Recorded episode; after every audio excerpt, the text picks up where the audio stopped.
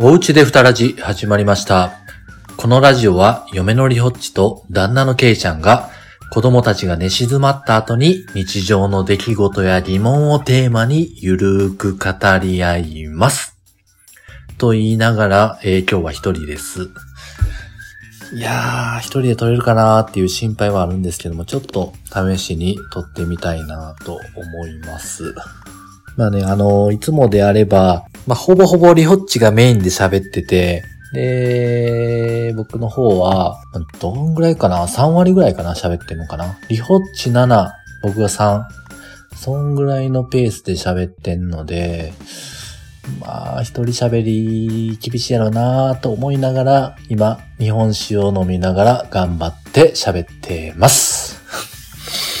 で、この、今日、なんで一人かっていうのなんですけど、まあ、いつもだいたい週末金曜日とか土曜日に3本撮りをして、まあ、それを翌週の月水金に配信するっていうような流れを組んでるんですけど、ま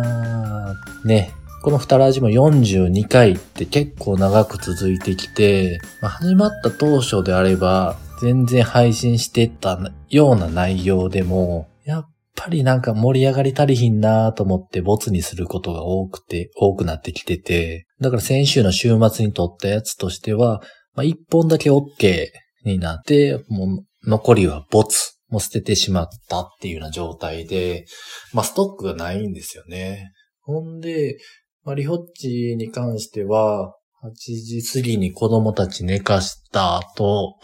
まあ、そのままぐーぐー寝てしまって、まあ、ただい、まあ、収録しようと思って一回起きてもらったんですけど、やっぱりね、なかなかいいものが取れなくて、そう、なんかね、やっぱり寝起きっていうのもあって、なかなかいいものが取れなかったので、まあ、一回お休みにしようかなと思ったんですけど、ちょっと試しに今一回一人で撮ってみてます。で、なんで一人で撮ってるかっていうと、まあ、今日はちょっと、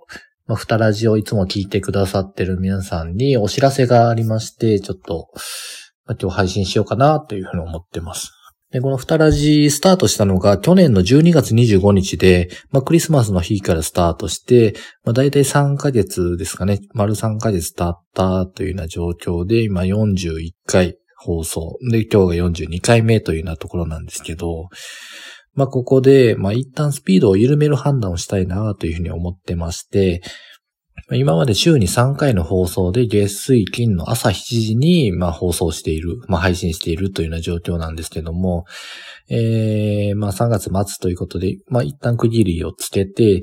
えー、来月の4月からは、5日に1回の放送に変更しようかなと思っております。なので、あの、次回の放送としましては4月の5日、月曜日に配信しようと思っています。えっ、と、月に6回の放送になります。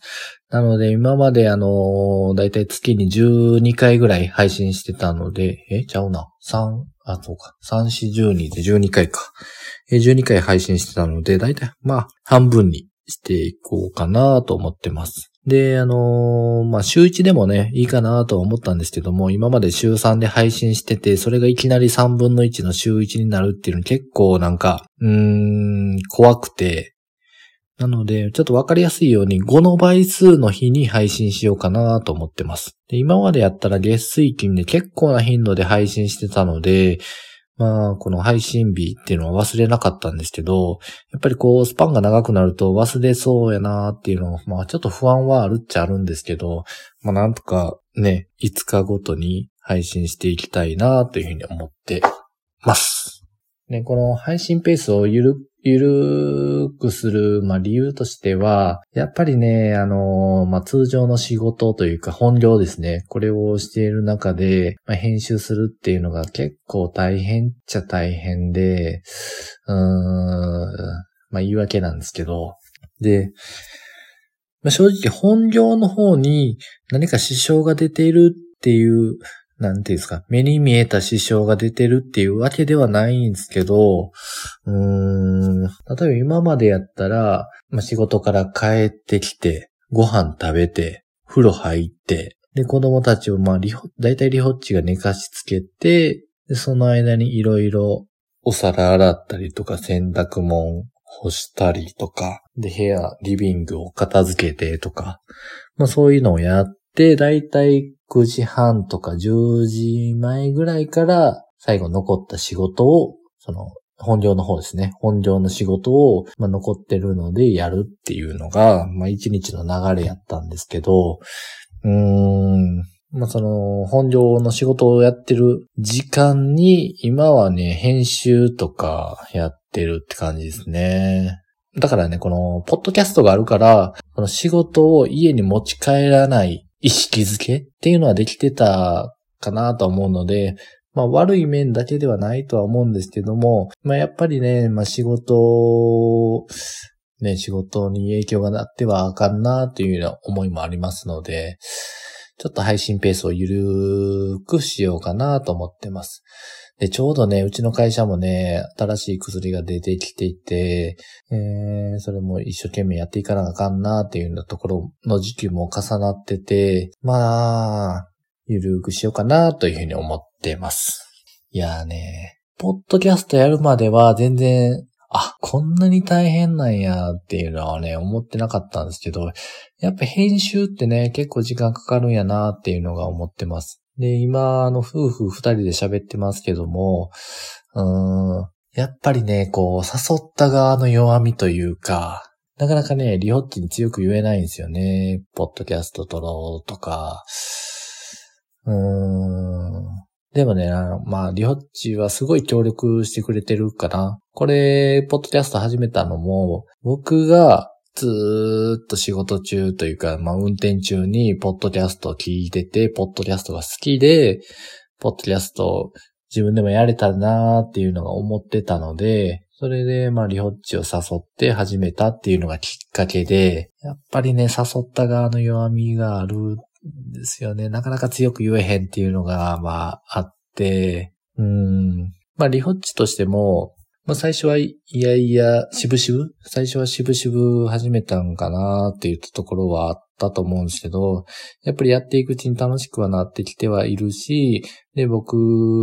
のやりがいを、僕が楽しそうにやってるのを、まあ、奪ってはいけないっていう思いもあって、まあ、継続してくれてるんですけど、うん。まあ本当にありがたいっちゃありがたいですね。うん。だから今日みたいな日に、まあ強引に、で、やろうって強く言えないというか、まあ、りょうちゃん眠い、眠いので寝るということであります。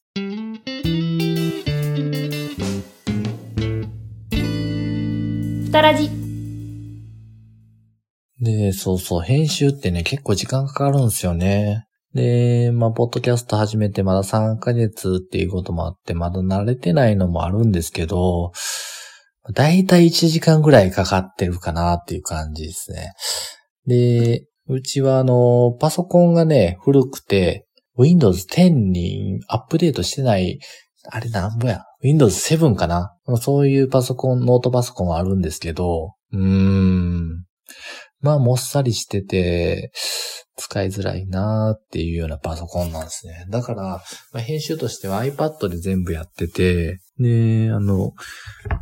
動画編集のさ、あの、動画編集のアプリのルマフュージョンっていうアプリを使って、まあ、動画じゃないけど、この音声だけ編集をしてるっていう感じでやってます。で、あとは WavePad っていう、これもアプリですね。これを使って、まあ、ノイズの除去だけしてるって感じですね。この二つのアプリ使って、音声を作っているっていう感じですね。なので、まあ、あとあの、ルマフュージョンのだけでも、オーディオヘクトっていう、まあ、音声の質を編集できたりするみたいですけど、なかなか、どこをどういじったら、こう、ノイズが除去できるのかっていうのがわからんくて、そう。結構ね、ふたらじの初期の放送を聞いてもらうと、さ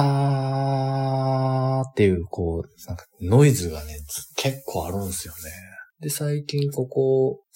3、4回前から、このベーブパッドでノイズ除去をしているっていうので、まあ、ちょっと音声マシになったかなと思、自分では思ってるんですけど、うん。いや、なかなかね、奥が深いなっていうのは思ってますね。ほんで、こう、出来上がった音声ファイルを、まあ、アンカーっていうアプリでアップロードしてるっていう感じですね。でこれは Apple のポッドキャストとか Google ポッドキャストとか Spotify とか、まあ、各種あの、ポッドキャストの音声、えー、各種ポッドキャストのプラットフォームで、まあ、聞けるようになるので、まあ、すっごいありがたいアプリですね、アンカー。で、そのアンカーと別で、えっ、ー、と、スタンド FM。これはアンカーにアップしても配信されないので、まあ、配信する前日の夜に、まあ、全部準備しといて、あとは配信するだけ状態にしといて、えー、月水金の朝7時頃に、えー、配信していると、手動で配信しているっていう形をとってます。で、このスタンド FM やってる理由としては、えー、っとね、この前の2020年のジャパンポッドキャストアワードのリスナーズチョイスで2位取ってたあの、渡辺夫婦の二人ごと、えー、このポッドキャスト結構聞いてまして、うーん、スタンド FM やったら、こう、スタンド FM 公式パートナーに認定されると、まあ、収益化できる仕組みがあって、っていう話をしてて、めっちゃええやん。音声で喋るだけでお金稼げるってすごいやんって思って、それきっかけで、まあ、ポッドキャストを始めたっていうのもあって、スタンド FM でも今配信しているような状況です。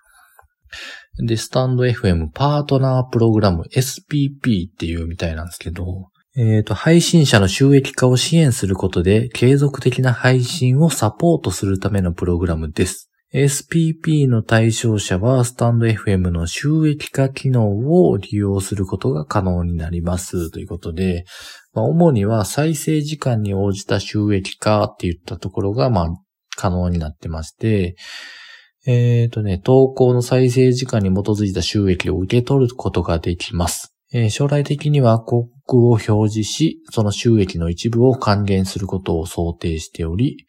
えー、SPP 対象チャンネルの投稿の前後に広告が挿入される場合がありますというふうに書いてまして、まあ、要するに聞かれれば聞かれるだけ、まあ、収益化ができるっていうところで、めっちゃええやんって思って始めたんですけど、で、このスタンド FM の公式パートナー SPP になるためには、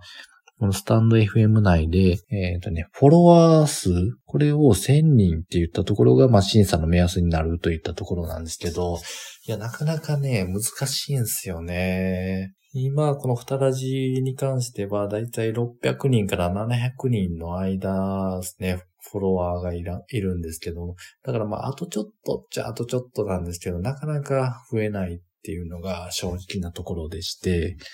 うん。で、あとはあの、他の配信者さんのお話聞いてると、まあ、1000人フォロワーが達成したからといって、スタンド FM の公式パートナーになれるかどうかっていうのはね、わかんないっていうのがあるので、うーん、難しいなとは思うんですけども、まあ僕らとしては、